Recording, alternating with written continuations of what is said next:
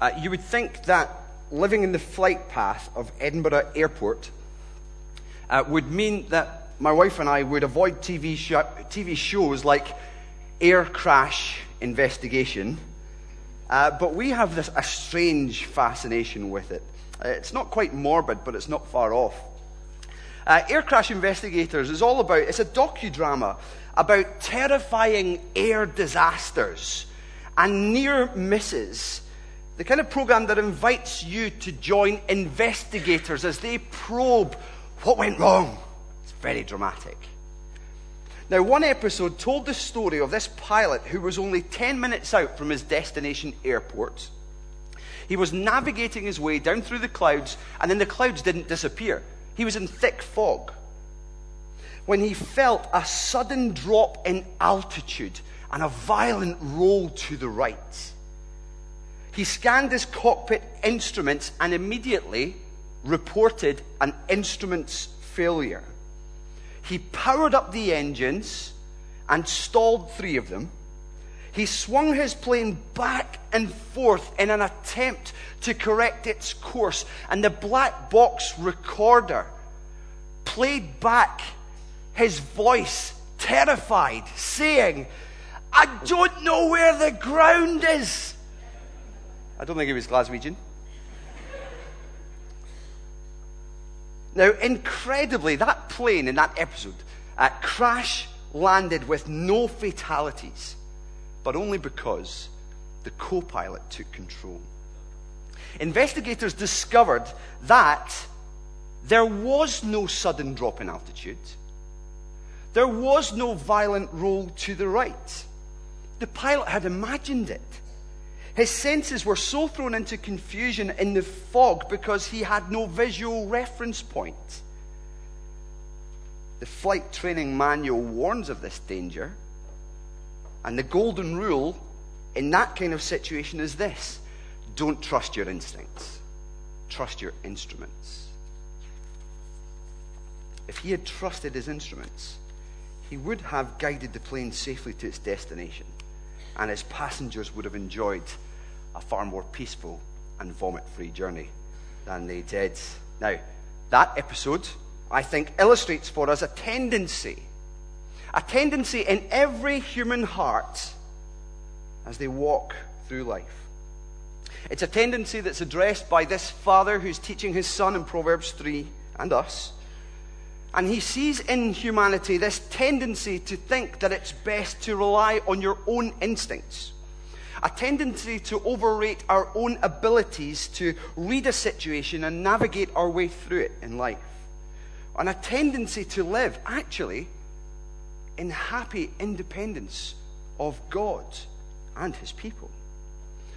But this father writes to his son and to us tonight to warn us that leaning on our own understanding will not make for a peaceful, pleasant journey in life it will end in disaster. So the father in Proverbs 3 makes basically a threefold appeal, and this is what I want. These are the hooks that I want to give you for tonight.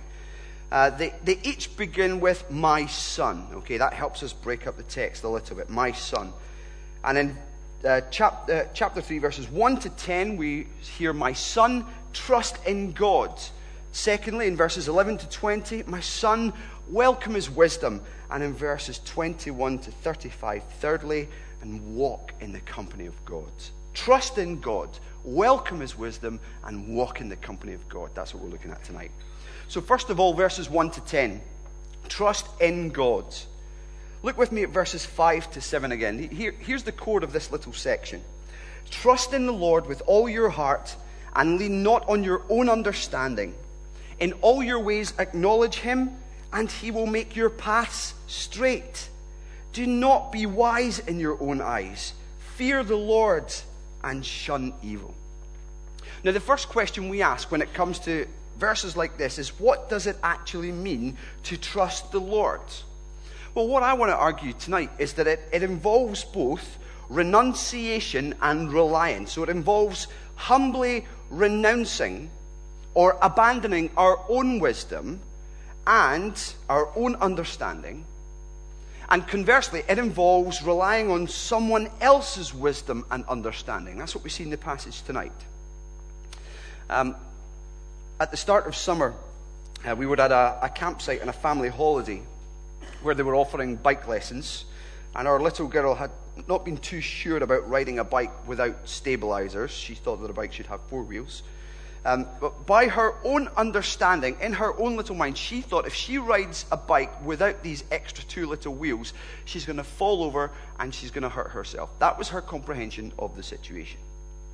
The instructor in the campsite, though, was very, very helpful and taught our little girl what would happen if she maintained balance and speed. And our little girl then had to trust her instructor in effect, she had to renounce her own understanding and comprehension and rely on the understanding and the comprehension and the instruction of this person teaching her. And in no time at all, she was zooming around the park on two wheels. I think the same principle is necessary for us when it comes to trusting God in our daily lives. We must renounce or abandon our own wisdom, our own understanding of life situations and depend on it entirely on an understanding of who God is, of how He rules His world, of how He wants us to live in the light of who He is. We must renounce our own wisdom and trust in His understanding. And how often have we been in situations where, depending on our own wisdom, relying on our own understanding, we've made mistakes? If there were such a thing as life crash investigators. They would probe our choices, they would point to our lack of knowledge, and show that the disaster perhaps even came down to downright selfishness. No, we are called, though, to rely on wisdom completely. That means basing our decisions on the truths of God's Word, accepting these things as true, the fact that life is to be lived in glad dependence on God. That's how we were meant to live, not in happy independence of God. And I think this is particularly true for those who are wondering what it means to be a Christian. Verse 7 shows us what we need to renounce and what we should rely on if that is us tonight. It says that we are to shun evil. Uh, that's what we are to renounce. In other words, turn your back on wicked ways.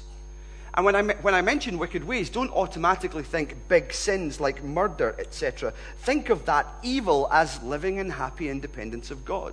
Thinking, I don't really need him. I don't feel the need to have him in my life. That's evil because when we rely on self, it's in defiance of God. But we're to shun evil and we are to fear the Lord, which basically means humble yourself before His majesty and His awe inspiring greatness. This is the God of the universe that we are shunning for evil if we do not turn to Him. We are to recognize His place as the God of all and as the judge of all, the one who has taken sin so seriously that he would send his son into the world to deal with it, uh, to bear away with it by taking it upon himself on the cross, where he was punished for our evil ways and our wicked ways, for our transgressions. Those times, of course, when we have crossed the line into sin. He's the one that we are to rely on.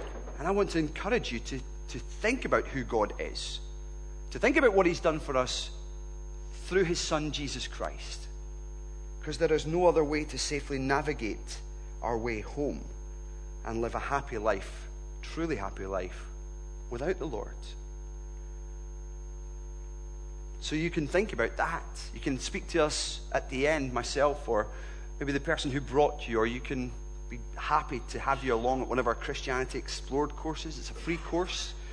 Uh, you go along for six or seven weeks and you find out all about the core beliefs of Christianity and have a safe place, an encouraging place to ask your questions.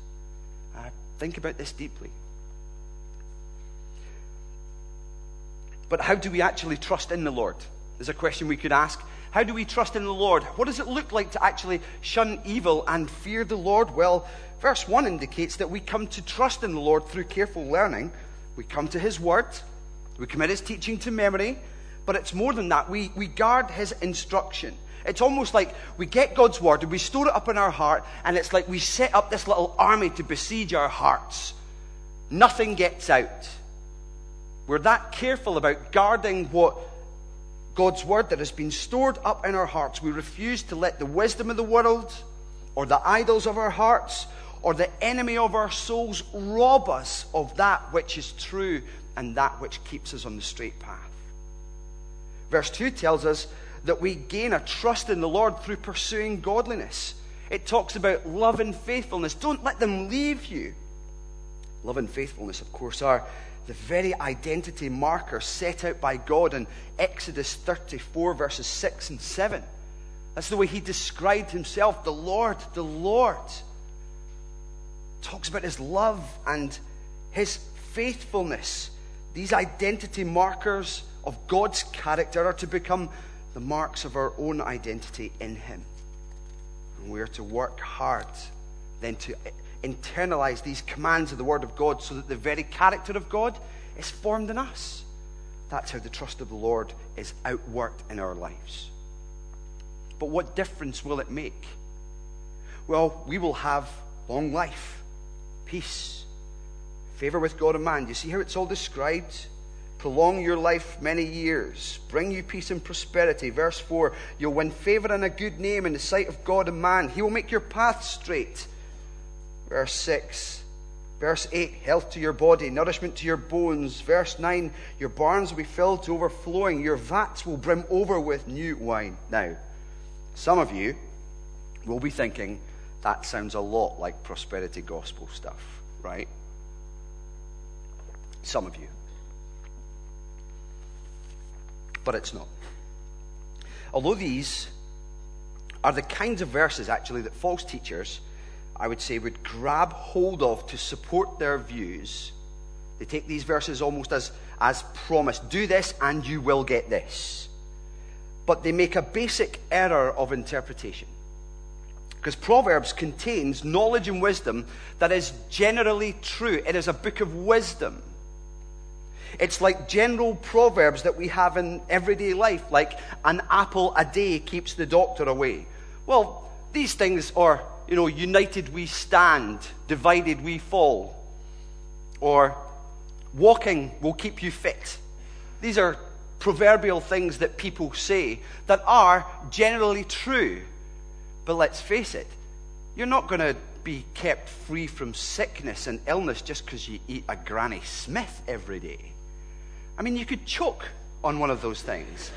You know, you could walk along, and there you do, do your power walking along Princes Street, and sure enough, you get hit by a tram. Um,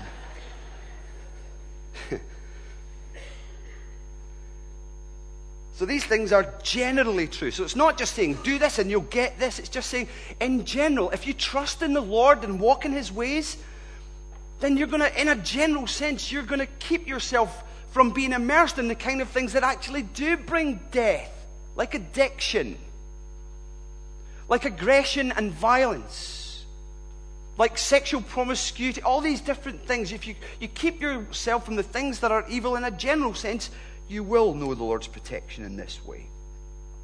So, going back to verses 1 and 10, the general truth that we find in here is that when we deny self and rely on God, we will, in essence, be blessed. God will make our path straight, leveled. When we trust Him, He will make our road new and plain and level and safe.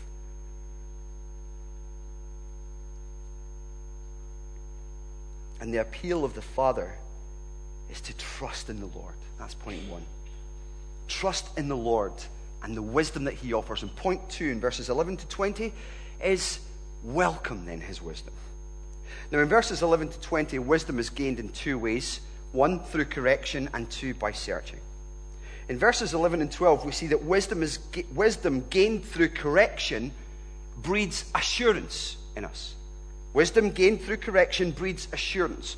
Now, I think verses 11 and 12 are well placed to balance verses 9 and 10, aren't they?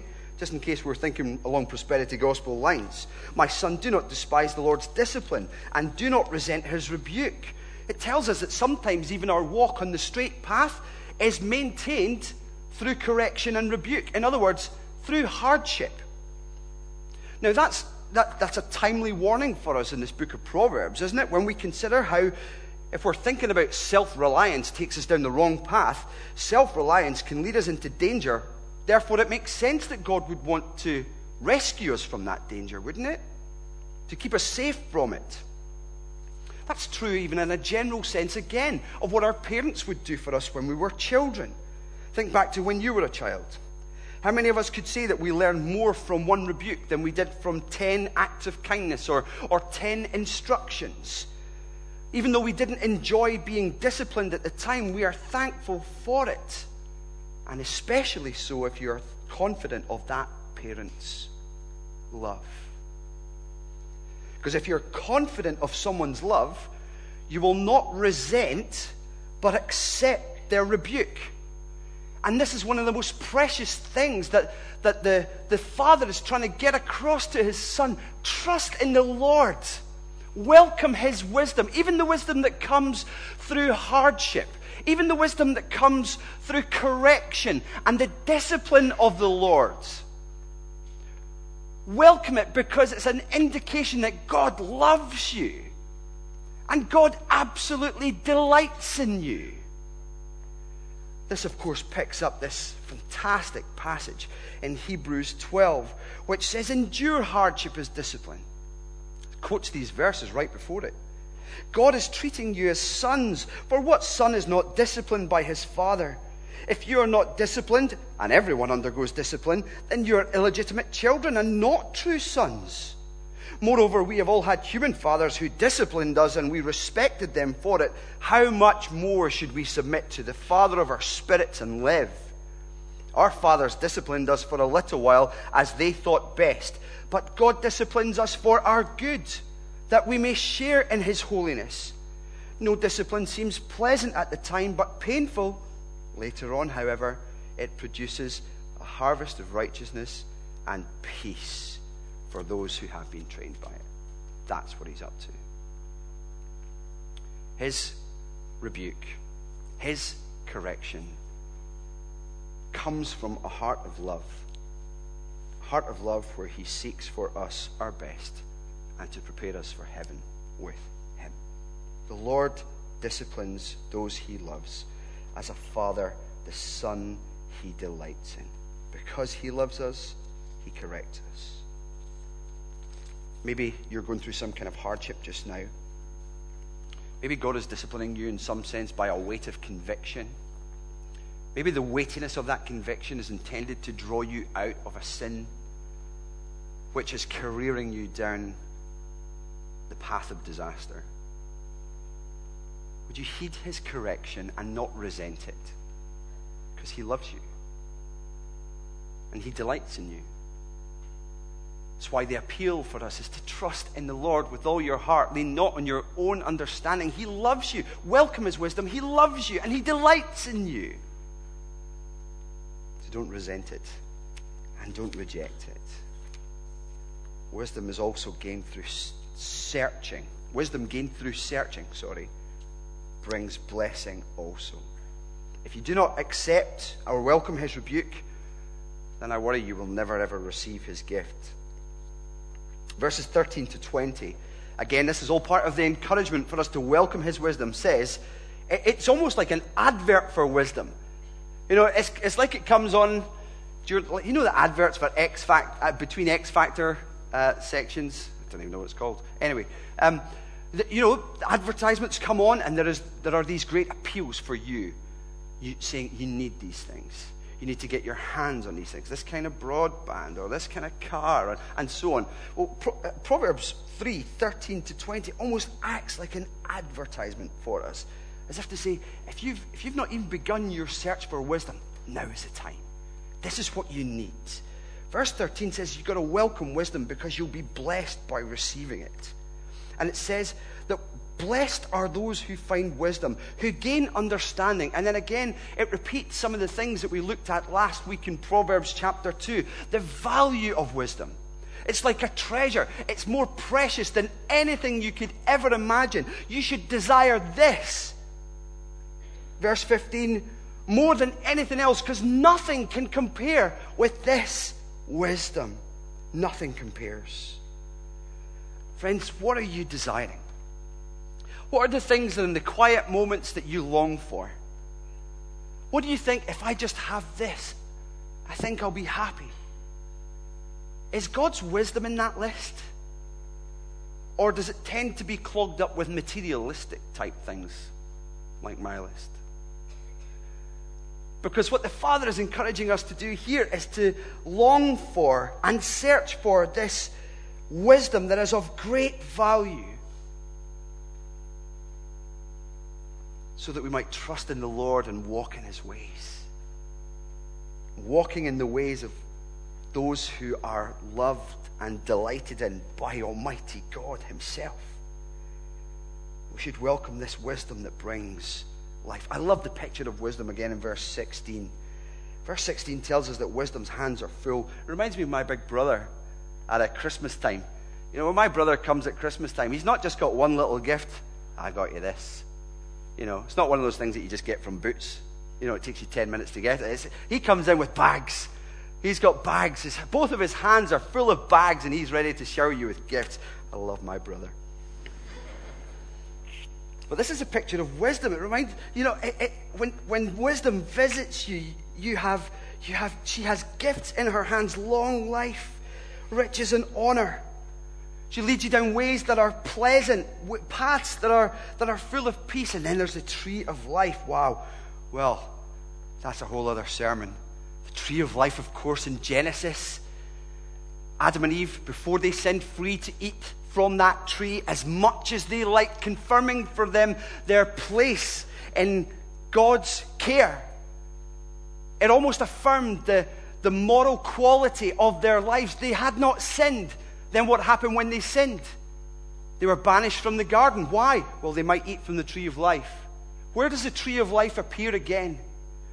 The end of the book of Revelation, where we, who are part of the new heaven and new earth through faith in our Lord Jesus Christ, are invited to come. And again, it's almost a confirmation of our, the moral quality of our lives, the unblemished nature of our salvation through faith in Jesus Christ that we eat and we enjoy. This is what this leads to.